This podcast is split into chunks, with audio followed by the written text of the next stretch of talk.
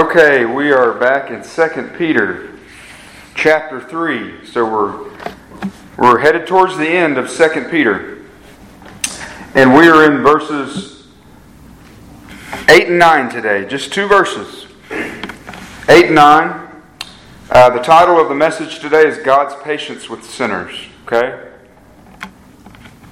God's patience with sinners. He is a patient God. Amen. I am so glad He is patient. I don't know if I, I know I've told most of you guys in here, but you know when I think of the patience of God, I, I know at least three times in my life, pre-conversion, where I was um, just a whatever phrase I'm trying to use, just as near death as you could get. And I am so thankful for God's patience because I was not ready. I was not ready. I thought I was. That's what makes it even worse, as I thought I was, but I wasn't. But uh, I'm going to go ahead and read. I'm going to go ahead and read verses one through nine. So, because we've been away from this book for two weeks, and it's really he's dealing with the same subject. So I'm going to go back and read uh, verses 1 through 7, and then as, as well as verse 8 and 9. So 2 Peter 3, starting in verse 1, he says this This is now, beloved, the second letter I am writing to you, in which I am stirring up your sincere mind by way of reminder, that you should remember the words spoken beforehand by the holy prophets, and the commandment of the Lord and Savior spoken by your apostles. know this, first of all, that in the last days mockers will come with their mocking, following after their own lusts and saying, Where is the promise of his coming? For ever since the fathers fell asleep, all continues just as it was from the beginning of creation.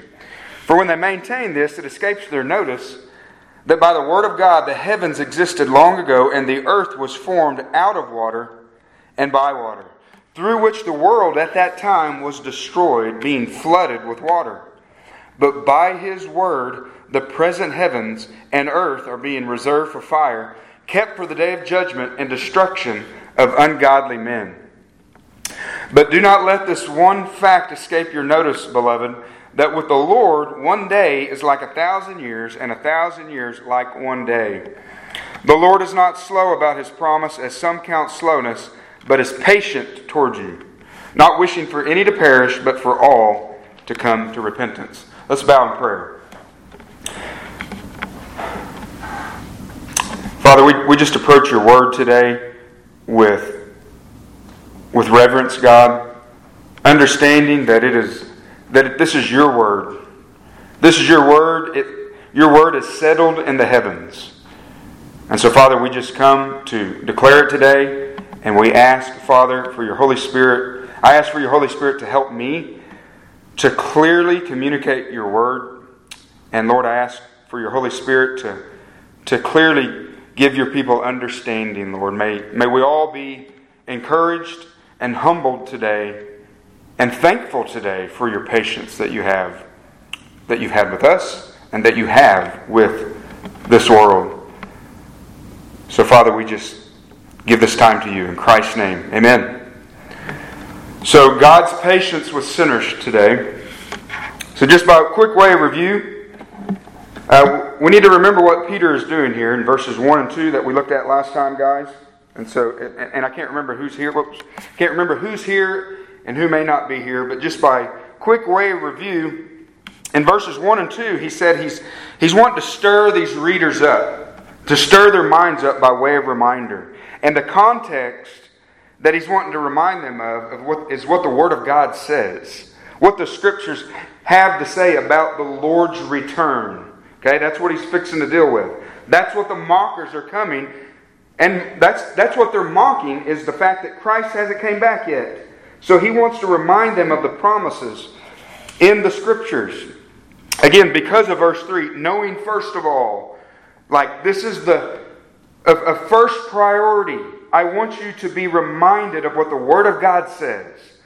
The Word of God that was given to the, to the holy men of, of, of the Old Testament and even to the apostles that this is the Word of God, and, and the Word of God is just full of promises that Christ is going to return. It's because He knows that these mockers are going to come and they're going to sow seeds of doubt in these believers' minds. And so that's what that's what's on Peter's mind. That, that the mockers are going to come, and, and what's the doubt they're going to sow? Where is the promise of his coming, right? In verse 4. Or where is the where is the fulfillment of his coming that you're talking about? He still hasn't come. Can you hear the mocking in it? We hear it nowadays. Where's the promise of his coming? And so they, they're arguing, they're arguing there in verse 4 that all continues just as it was from the beginning of creation. So they're not even denying the creation, but they're, remember what they're forgetting? Conveniently, deliberately forgetting the most dramatic event of history the worldwide flood, which tells us what? That God will not tolerate sin. And so they're deliberately forgetting this. These men know the scriptures. These men were, at some point, had some kind of orthodox profession and were probably in a teaching role. But they were mockers, full of lust, full of greed. And so Peter's first argument, in, our, in our, the last time we met, in verses 5 through 7, defending the Lord's return, was to remind them, again, of the flood, of the fact that he says it escapes their notice. That's that they deliberately forget that by the, by the word of God, the heavens existed long ago. The earth was formed out of water, remember? And it was also destroyed by water. And these markers conveniently forget that. They deliberately forget that. And what's his point? He's saying, in the same way that God promised to destroy the world back then and was patient, 120 years he was patient with Noah preaching, but it came, did it not? The judgment came, he destroyed it with water, but the next time he said it's going to be reserved for fire. So he's encouraging these believers. He's reminding them of what the scripture says, guys. And you and I, guys, we know that, right? If you want to be encouraged, Okay, truly encouraged, we're going to get it from the Word of God. So, yes, we can encourage one another with kindness, but ultimately, our, our, our encouragement that's going to carry us to the end is what the truth of the Word of God says. Amen? So that's what Peter's doing here. So now in verses 8 and 9, he's really going to continue his argument here, or, or with a different argument. In verses 8 and 9, he gives two more arguments to his readers to counter these lies of the mockers. In verse 8, Peter is showing these believers that the apparent, okay, I use that word apparent, the apparent failure of the Lord to return a second time should not weaken their faith in the least. That's what he's wanting them to know. That, that, that just because Christ hasn't returned, don't let it weaken your faith. Don't let it bring confusion or doubt to you that these mockers are trying to do. And in verse 9, Peter will remind them, and obviously reminding us, that God is not slow in fulfilling his promise. The Word of God promises that Jesus Christ will come back, does it not? Time and time again. It is appointed, it is fixed, and it will not change. So let's, uh, let's look at the text today, verses 8 and 9. If you have your bulletin, if you have your outline, the truth I want you to consider today is this you and I must trust, okay? We must trust the eternal God of creation, and his patience should humble us, okay? That's really what we see in this, these two verses here. That we need to trust our eternal God, and we need and it should humble us that he is so patient, that he's been patient with us, and he's patient with sinners. So, point number one, we're going to look at in verse 8, we're going to look at his eternality. His eternality, the fact that God is eternal. That God is eternal, right? What's the question? Who made God? They think they stump you by asking that question. Nobody made God. Listen to what Paul Washer says about the eternality of God.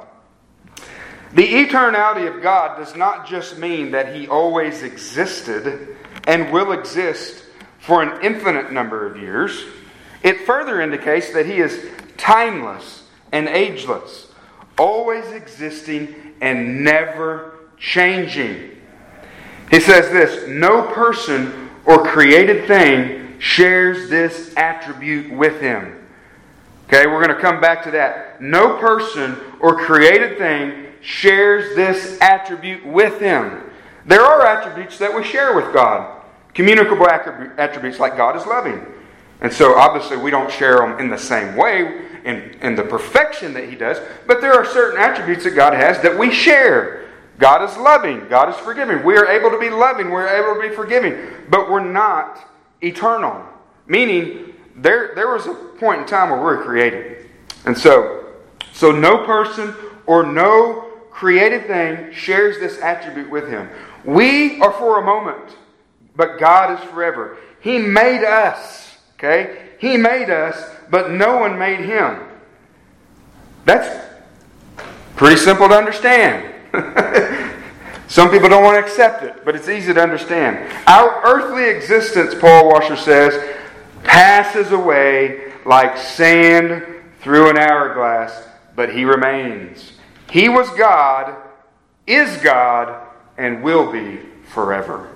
I saw a meme on this, literally just came to my mind on Facebook. I've seen it a few times with uh, Stephen Hawking, and it gave the date where he said, There is no God, and then the day of his death, God says, There is no Stephen Hawking.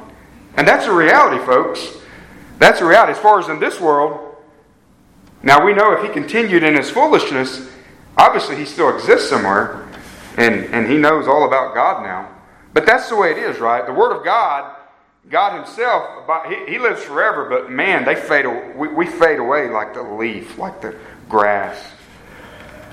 So, the eternality of God, beloved, this is precisely, I believe in verse 8, what Peter wants his dear friends, your, your version may say dear friends or beloved, what he wants these believers to remember not to forget who their God is. There's a reason that we do studies like the attributes of God, guys. We don't ever need to forget who our God is. He uses that phrase in verse 8. He says, Do not let this one fact escape your notice, beloved. Does that, does that phrase ring a bell? He just used it in verse 5. But look how he used it in verse 5. He's talking about the mockers. He said, when they maintain this, it escapes their notice. And that phrase is they deliberately forget the flood. Okay, so what is Peter saying here? Don't you forget, beloved. Don't you forget don't let it escape your notice that with the Lord, a day is like a thousand years, and a thousand years is like a day. Don't forget. Don't forget, guys, that there's a difference between you and I and the God of heaven. Okay? Don't forget how different we are than Him. That was one of the that was one of the indictments that the Lord brought on Israel. You thought I was just like you. But like Blake was telling us last night, God is holy. Is he not? He is holy. That's what this language is. We don't see the we don't necessarily see the word holy, but that's what Peter's getting at. Don't forget who God is. The psalm that we read earlier, before the mountains were born, or you gave birth to the earth and the world from everlasting to everlasting. You are God. We must not forget who our God is. Listen to Isaiah 57, verse 15. Now, here we do see that, that, that language used His holiness. For thus says the high and lofty one. And this is the, the New King James. I love this phrase here that the New King James has in there that the NAS doesn't. He says, For, for thus says the high and lofty one who inhabits eternity. Isn't that beautiful? Our God inhabits eternity, whose name is holy. He says, I dwell in the high and holy place. Beloved, you and I should approach our God with reverential fear. That's what Peter's reminding these believers. Don't, don't let it escape your notice. Don't forget who He is. We should be in awe of our God. We should never, ever even contemplate the thought of, of demanding that our eternal God be on our time schedule. That's the point. Don't let it escape your notice that with the Lord, a thousand years is the same as a day. Okay, let's not make the mistake that he's saying a day is a thousand years, so we can do the math. And, no. He could as well just have said that, that, that he could have just easily said that with the Lord, one second is like a trillion years. That's the point he's making. And we don't need to forget this. Beloved, what man regards as a long time is literally no different than a day or a second or an iota of a second with God. That's the point he's making. He dwells outside of time, and so from God's perspective, his coming is imminent. From God's perspective, it's imminent. That means it's, it's near, it's close at any moment.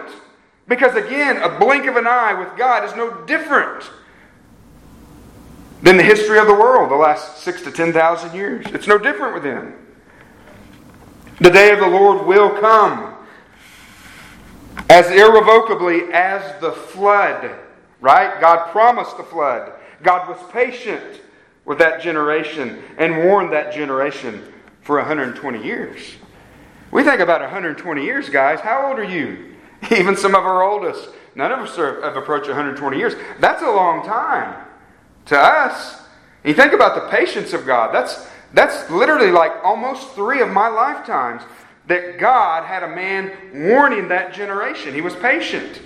But we know that it came. His judgment came just as God said it would. And so will be the return of Christ.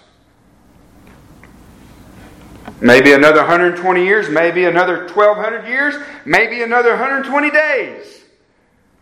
So, beloved, you and I need, you and I need not only to approach God with reverential fear and humility, but we need to trust Him. Okay? Trust Him. Don't let mockers discourage you. You should pity mockers. You should pray for mockers. You should warn mockers that the Lord is coming and that the, day of their death is coming, probably before the Lord comes. But we need to trust Him, guys. Trust his character and trust his promises. Okay? So that's what we see in verse 8. His eternality. He's not like us. He's holy. He's separate from his creation. And we should never ever try to hold him on some kind of um, timetable that we have in our minds. So, secondly, we see his patience. Really, the point of this passage, I believe, is that God is patient. Okay? God is patient. Verse 9. The Lord is not slow about his promise, as some count slowness, but is patient toward you, not wishing for any to perish, but for all to come to repentance. The Lord is not slow about his promise. What promise is he, is he referring to? Obviously, the same promise that Peter states in verse 4 the mockers, where's the promise of his coming. The Lord is not slow about his promise, the promise of his coming back to this earth physically to judge and to rescue his people. Unfortunately, guys, I know you and I, you, you guys, all of us can, can identify with this, that we fall short in keeping promises many times, do we not? Just because we're not perfect. We fall short. Um, you know, I think of raising kids. You, you, you, you make promises to kids, or literally, you don't even have to make promises. You just tell them you're going to do something, and they think they're just infinite promises that can never be broken. When, when in the reality, we, we break our promises just through our plans changing, through life circumstances. We break promises.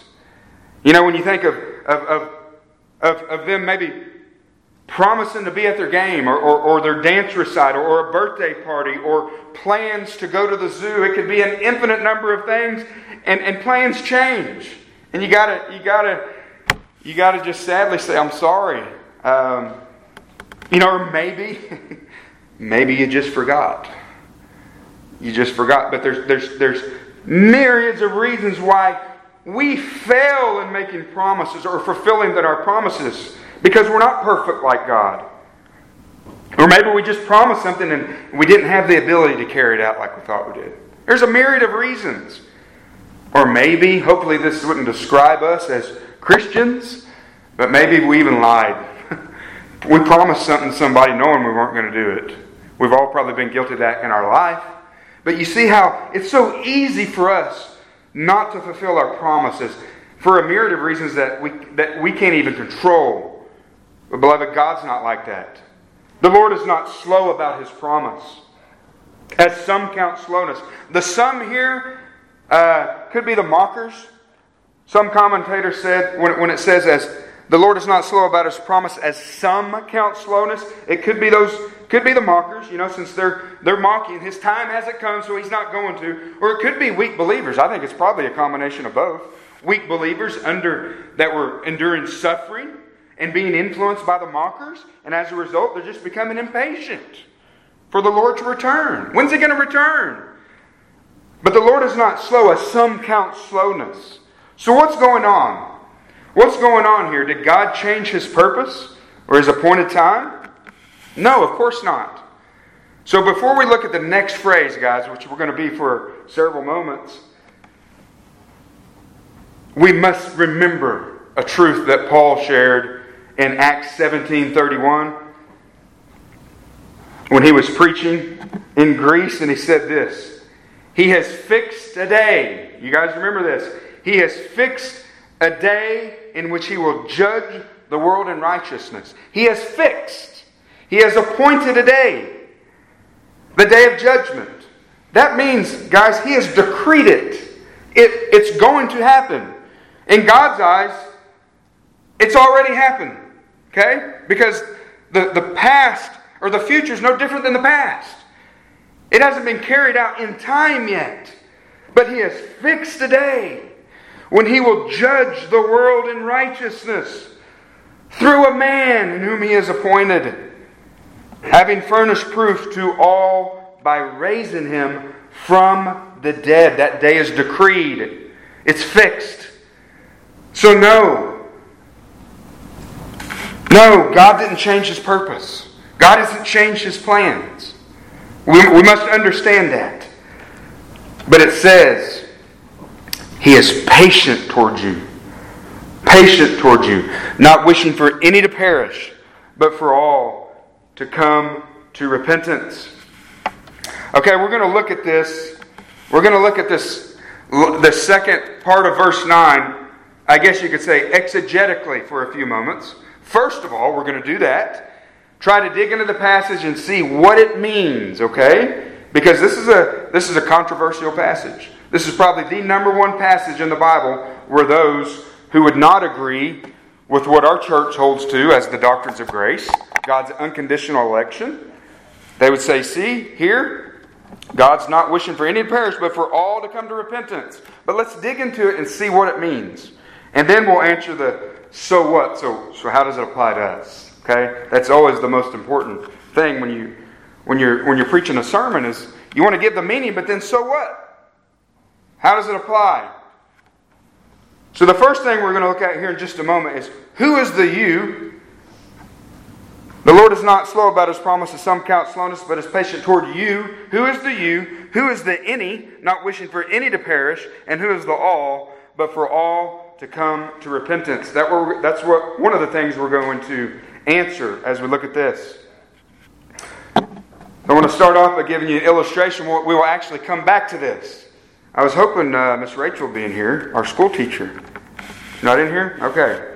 Well, we can uh, still give the illustration. When you think about a school teacher, guys, I'll just use that as an example. We could use a myriad of examples. But think of the school teacher. Think of Rachel teaching the class, right? She's got her students, and she says, Are we all here?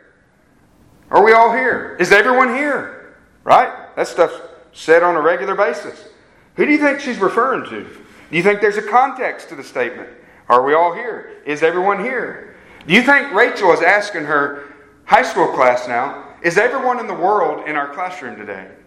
Are all those who have been born, or all those 8 billion people who are alive now in our classroom? Of course not. That's silly, right? We see that. The all is referring to a certain group. The all is referring to a certain group. Okay, I'm going to say that multiple times today. The all is referring to a certain group. In this case, it's all those in the class. Are all those in this members of this class in here? So the word all is used many times. Before we before we dig in to the actual verse here in just a moment, I want to I want to talk about the will of God real quickly, okay? The will of God. That word, the NAS, if you have the NAS or ESV, I think it uses the word wish. God is not wishing. Not wishing for any to perish, but for all to come to repentance. I believe the New King James will say will. He's not willing. I think that's a better word for this text. The word wish, it has two meanings. It could it, it, means to will deliberately or to have a purpose.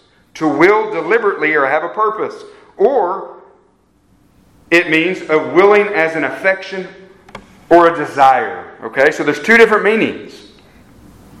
And so let's let's uh, real quickly talk about three different aspects of God's will, and I think it'll help us understand it as we go through this. First of all, God has a sovereign will of decree. Okay, a sovereign will of decree, or we could call it His secret will. His secret will. In other words, whatever God decrees, He brings to pass. The text we just looked at. God has fixed a day in which He will judge the world in righteousness. That's His, his secret will in the sense that only He knows when that's going to happen. It's already been willed, it's been decreed, it's going to happen. It will happen at a given point in time in history. Listen to Isaiah 46:10. The prophet, prophet Isaiah says this, declaring the end from the beginning and from ancient times things which have not been, saying, My purpose will be established, and I will accomplish all my good pleasure. That's given us an insight to the secret will of God. In other words, it's what He decrees from before eternity. What He decrees will come to pass. That's, that's what we would call the secret will. These are just names that men have given this to help us understand this. The secret will of God. Deuteronomy 29 29. The secret things belong to the Lord our God. What do you think would, one of the secret things would be that belong to the Lord our God? How about the doctrine of election? God has an elect people. We don't know who those people are, but God does. That's part of God's secret will. The secret things belong to the Lord our God. Secondly, he has a what we would call a revealed will. Very, very simple. His will revealed in his law and his commandments. Now, people can and do break his revealed will, they break his commandments. They have the power to break them, but not the right to break them. Men are under obligation to obey them and will face judgment for not doing so.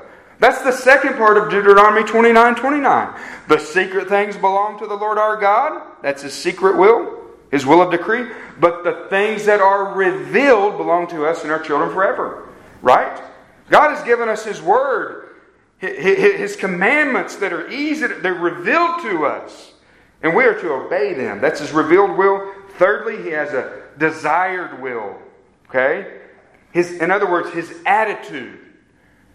Ezekiel 33 11, I have no pleasure in the death of the wicked, but that the wicked turn from his way turn from his way and live. This is his desired will or his will of disposition. This is like the parent, beloved, if you've raised kids.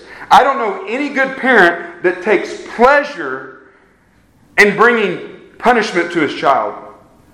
But we have a moral obligation to do so.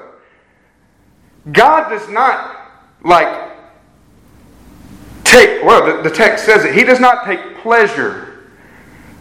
He does not get, a, get kicks out of condemning sinners to hell. But His holiness and His justice demands it. Do you see that?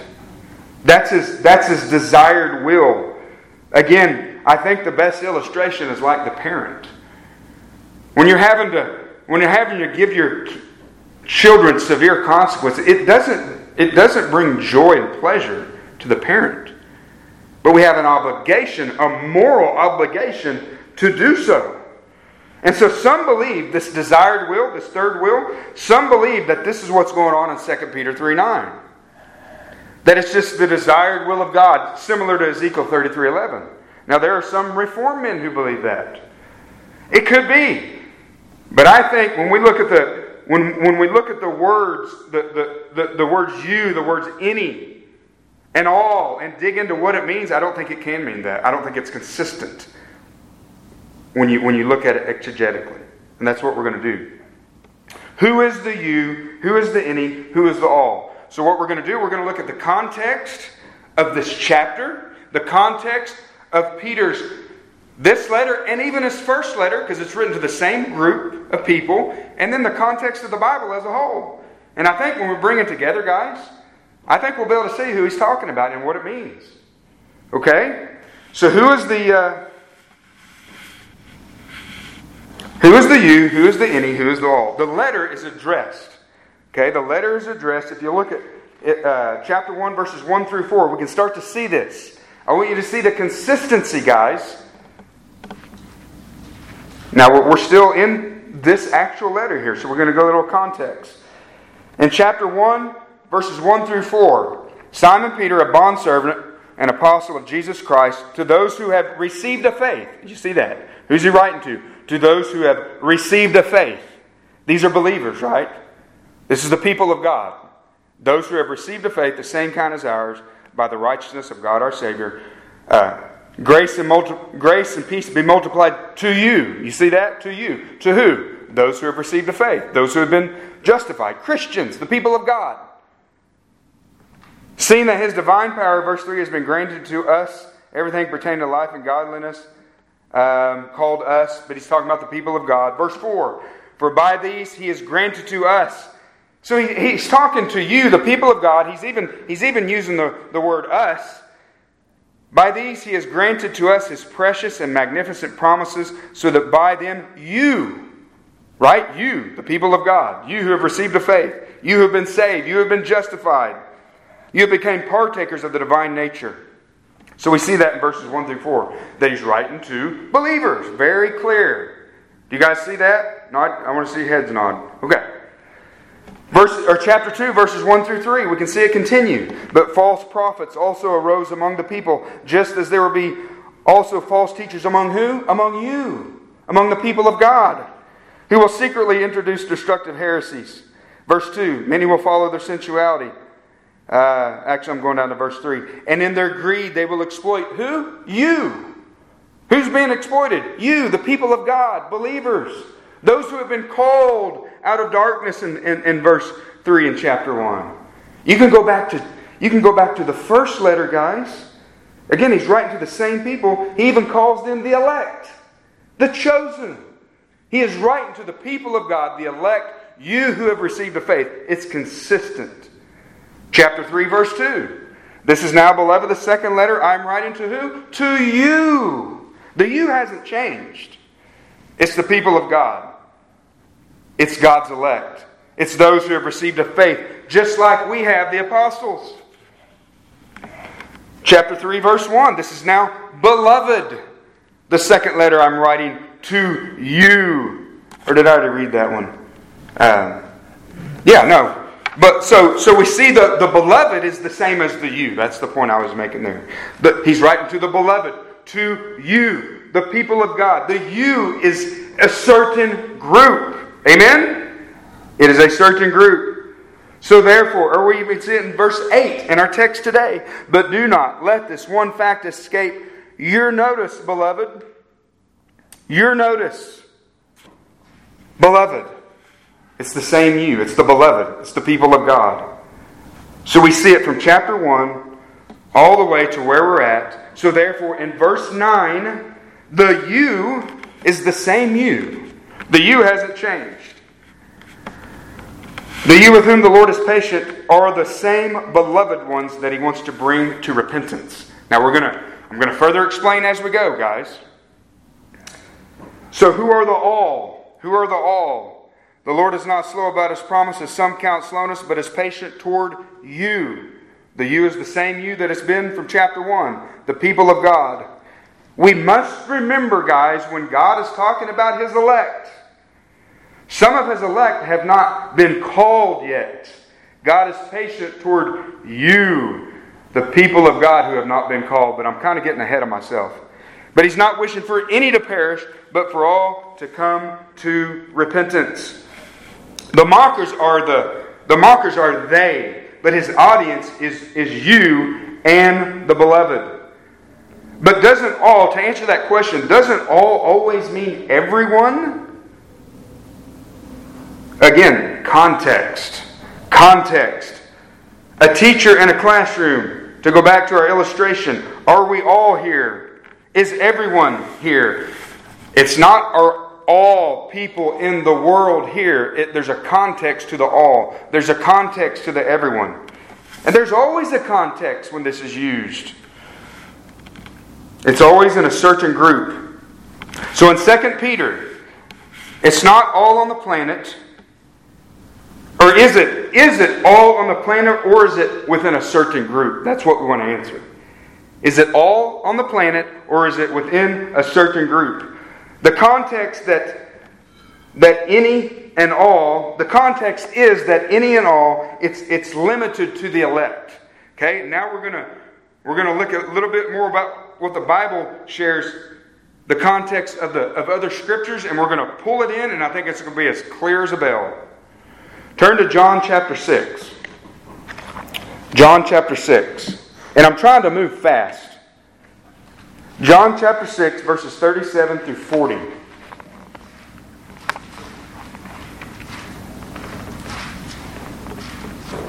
John chapter 6, verses 37 through 40. Jesus says this All that the Father gives me will come to me. Well, you know what? We see a we see a group right there using the word all. All that the Father gives me will come to me. And the one who comes to me, I will certainly not certainly not cast out. For I have come down from heaven not to do my own will, but the will of him who sent me. This is the will of him who sent me. That of all that he has given me, I lose nothing, but raise it up on the last day. Do you guys see that? Do you see the clarity in that? You can, I would encourage you, maybe sometime this evening, to, to just read through John chapter 17. It's really short. It's his high priestly prayer to his Father. You're going to see him talking about this group of people that the Father gave him before the foundation of the world. It's beautiful and it helps connect all of this. But we see we see that there's a there's a group that, that the Father has given the Son that will come to him and will not perish. Very clear in that scripture. Now, you don't have to turn here for second time, but Acts 13, verse 48. I want you to see this, this it's the same truth being said from different angles, maybe with a little bit different language. Acts 13 48, Paul and Barnabas were preaching the gospel to the Gentiles, and it says this When the Gentiles heard this, they began rejoicing and glorifying the word of the Lord, and as many as had been appointed to eternal life believed. You hear that? There's a certain amount of people that were appointed. That, mean, that means in eternity past. They were appointed to eternal life, and when they heard the word of truth at a given point in time, they believed. That's when God called them to Himself. All of this is important as we tie this together. So God is patient. Back in 2 Peter, God is patient and waiting. What we see in, in, in, in 2 Peter 3 9 is that God is patient and He is waiting on His elect to come to repentance. Okay? That's what's going on in this verse. They will repent and believe, they will come. This is the same group that Jesus is talking about in John chapter 6. All that the Father gives me, they will come to me. And when they come to me, they will not perish. I will raise them up on the last day. This group, they have been chosen by God. Peter says in his first letter, he's writing to those who are chosen. They've been chosen by God. So that this in, in 2 Peter 3 9, these one these ones that the Lord is being patient and, and, and waiting and it says that he's, he's not wishing for any to perish, but for all to come to repentance. These are the ones that have been chosen by God, but have not yet been called by God. There is a, there is a sequence. In chapter 1, verse 3, we see that calling. But having the true knowledge of Him who called us. Do you guys remember what the calling is? That's when God's elect at a given certain point in time he calls us out of darkness to Himself. Nobody can come to the Father unless what? Or nobody can come to me unless the Father draws him. this is that effectual call. So these ones in, in 2 Peter 2 9, that he's not willing for them to perish but to come to repentance, that's, the, that's these elect, chosen people of God who have not, who have not come to repentance yet. Matthew 121, Jesus says this, or the angel says this about Jesus. He will save his people from their sins. Do you hear that? That's a promise, guys. You shall call his name Jesus, for he will save his people from their sins. Who are his people? The group of people that the Father gave to the Son.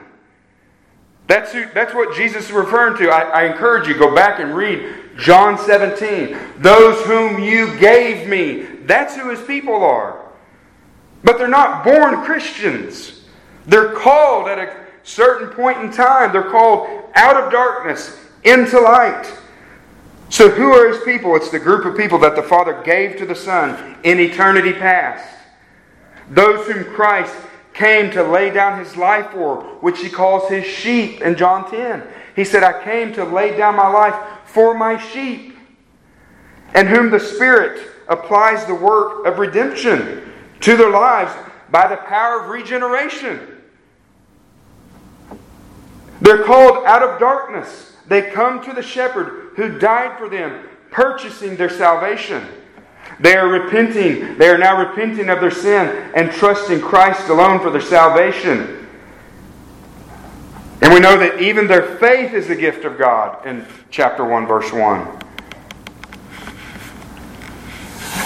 Beloved, I think when we connect all of these texts, okay, the, the, the group that God gave to the Son before the foundation of the world, the ones He says will come to Him, they will come and they will not perish. That's a promise. And I think that's what's being said right here in, in chapter 3, verse 9. I think if you could sum this up, this is what verse 9 is saying.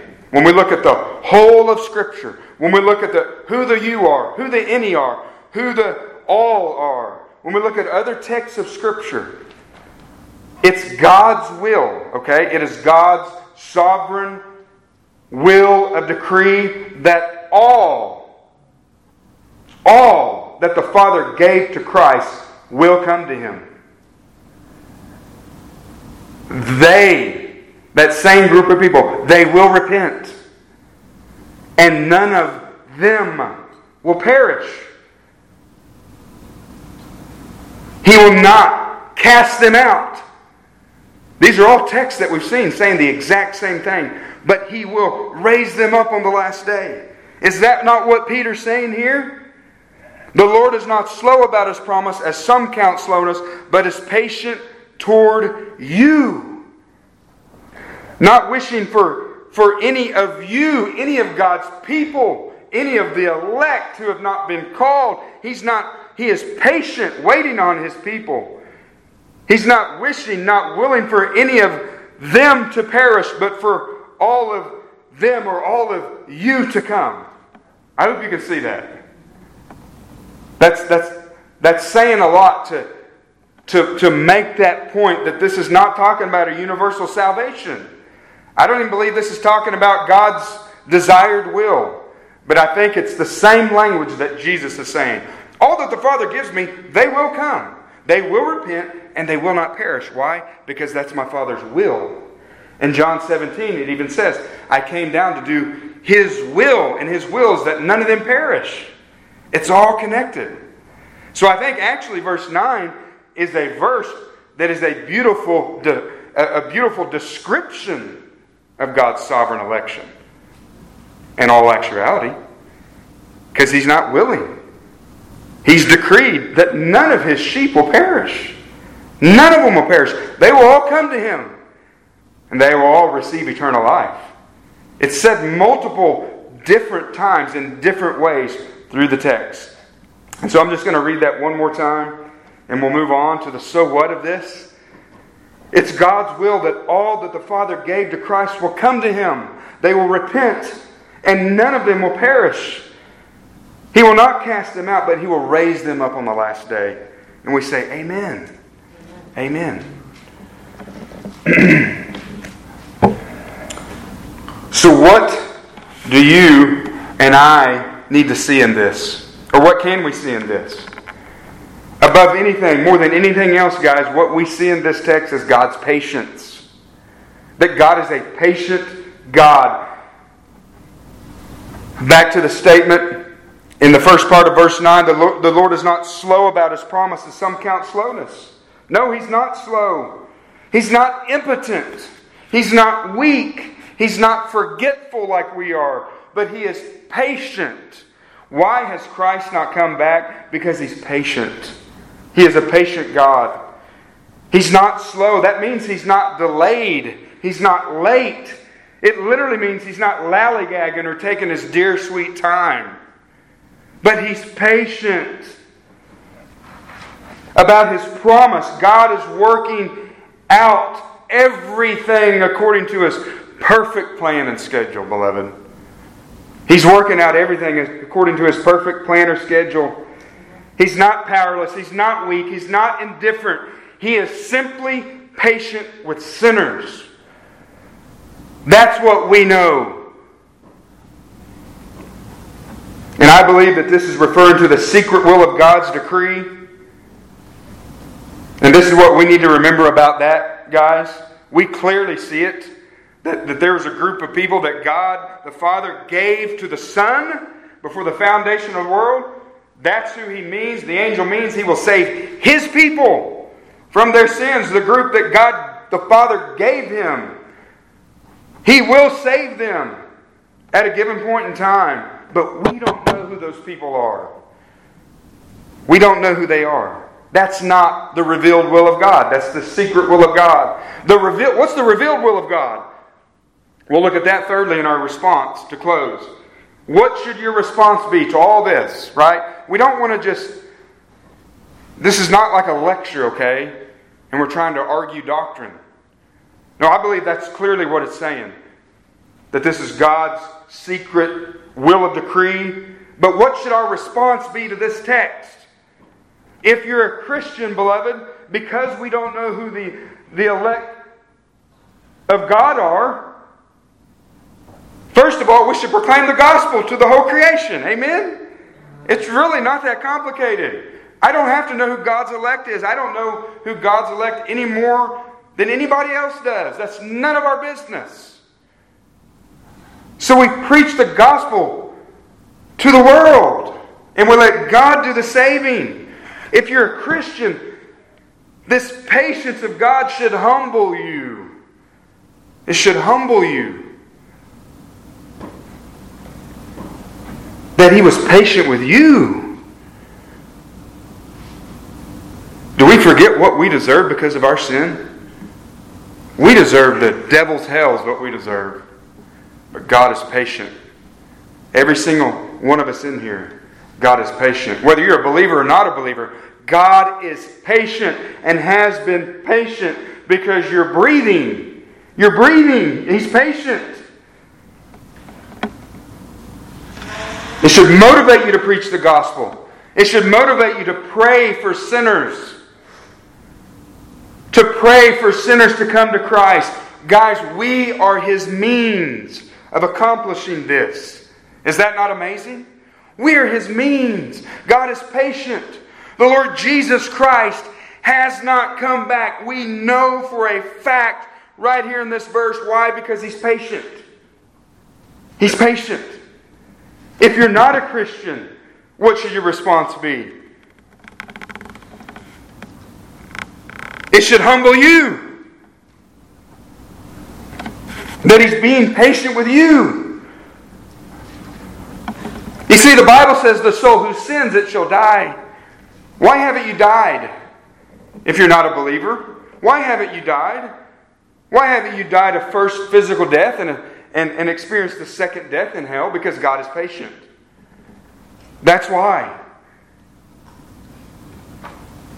Paul says in Romans 2 4, Do you think lightly of the riches of his kindness and tolerance? Have you ever have, have we ever thought of not only how kind and merciful he is, but how tolerant he is of sinners. He's tolerated you. We deserve to be cast upon the eternal trash heap of hell. That's what we deserve. That's what hell is. But He's tolerant. He's kind. He's patient. Do you not do you think lightly of the riches of his kindness and tolerance and patience, not knowing that the kindness of God leads you to repentance? Oh, when we think about how kind God is, He is so kind to sinners. You notice in, in, in, in Romans 2 that Paul doesn't get into an election debate with these people. No, he just says, God is patient with you, you hypocritical Jews. His revealed will for you today, if you do not know Jesus Christ, is to repent and to believe the gospel of Jesus Christ. That is His revealed will. Like Moses said, to us and our children, His will is revealed. Why? That we may do all the words of this law. Repent and believe the gospel of Jesus Christ while He's given you time. He is patient with you. What is keeping you from coming to this dear Christ who has paid for sin? What could possibly keep you from coming to Him? He is an all sufficient Savior. He paid the debt in full. It is finished. He rose from the dead on the third day. What is keeping you from Him? Come to Him. And we know this, beloved, in closing, we know, we know why hasn't Christ come back, guys? Why hasn't Christ come back? You know how I deal with this text on the streets? I don't try to explain all of the secret decrees of God. You know what I tell people?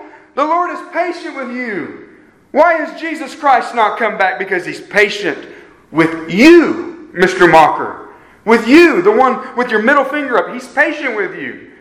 He's patient with you to repent and to believe in Jesus Christ. That's the message to the world.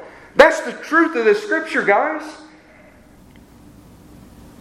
Don't feel bad about giving a simple truth of that scripture that Jesus Christ is patient with sinners.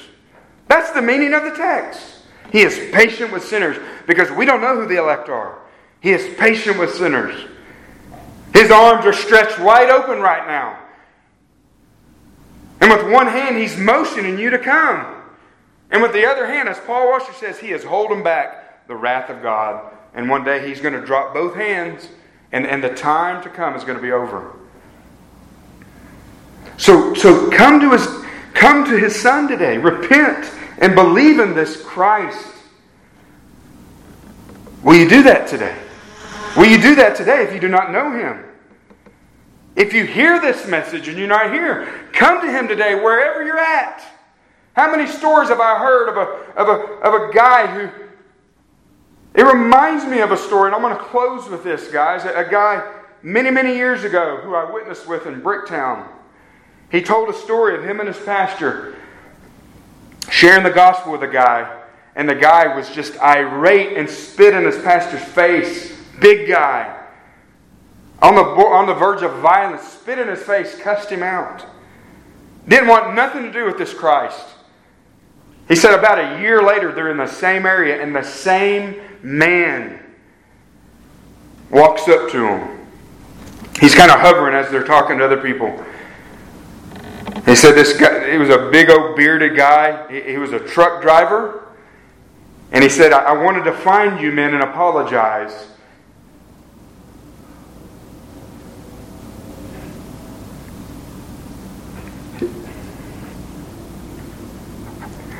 I was in my truck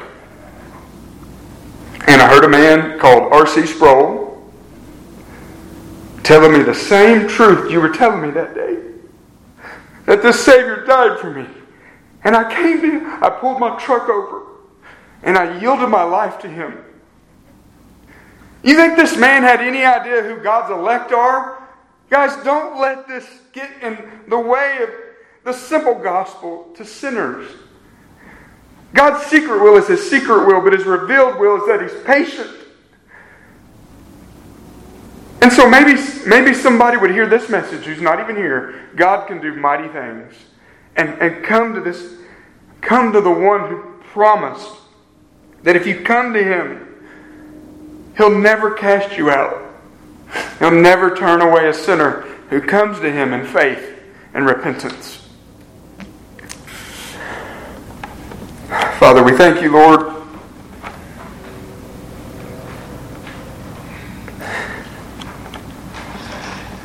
That you're patient. Thank you that you're patient with us. Father, we thank you for Christ. Thank you so much. For paying for our sin on the cross. Thank you for not sending me to hell.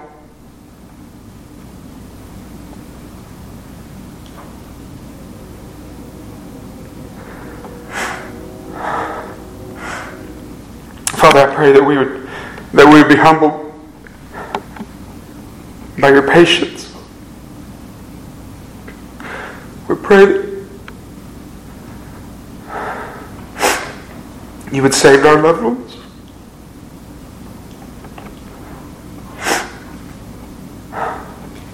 Father, we all have loved ones who don't know you. We pray for them. Pray that they would come. Father, thank you so much. Thank you for this church, Lord. Thank you for a group of people who just want to worship you and love you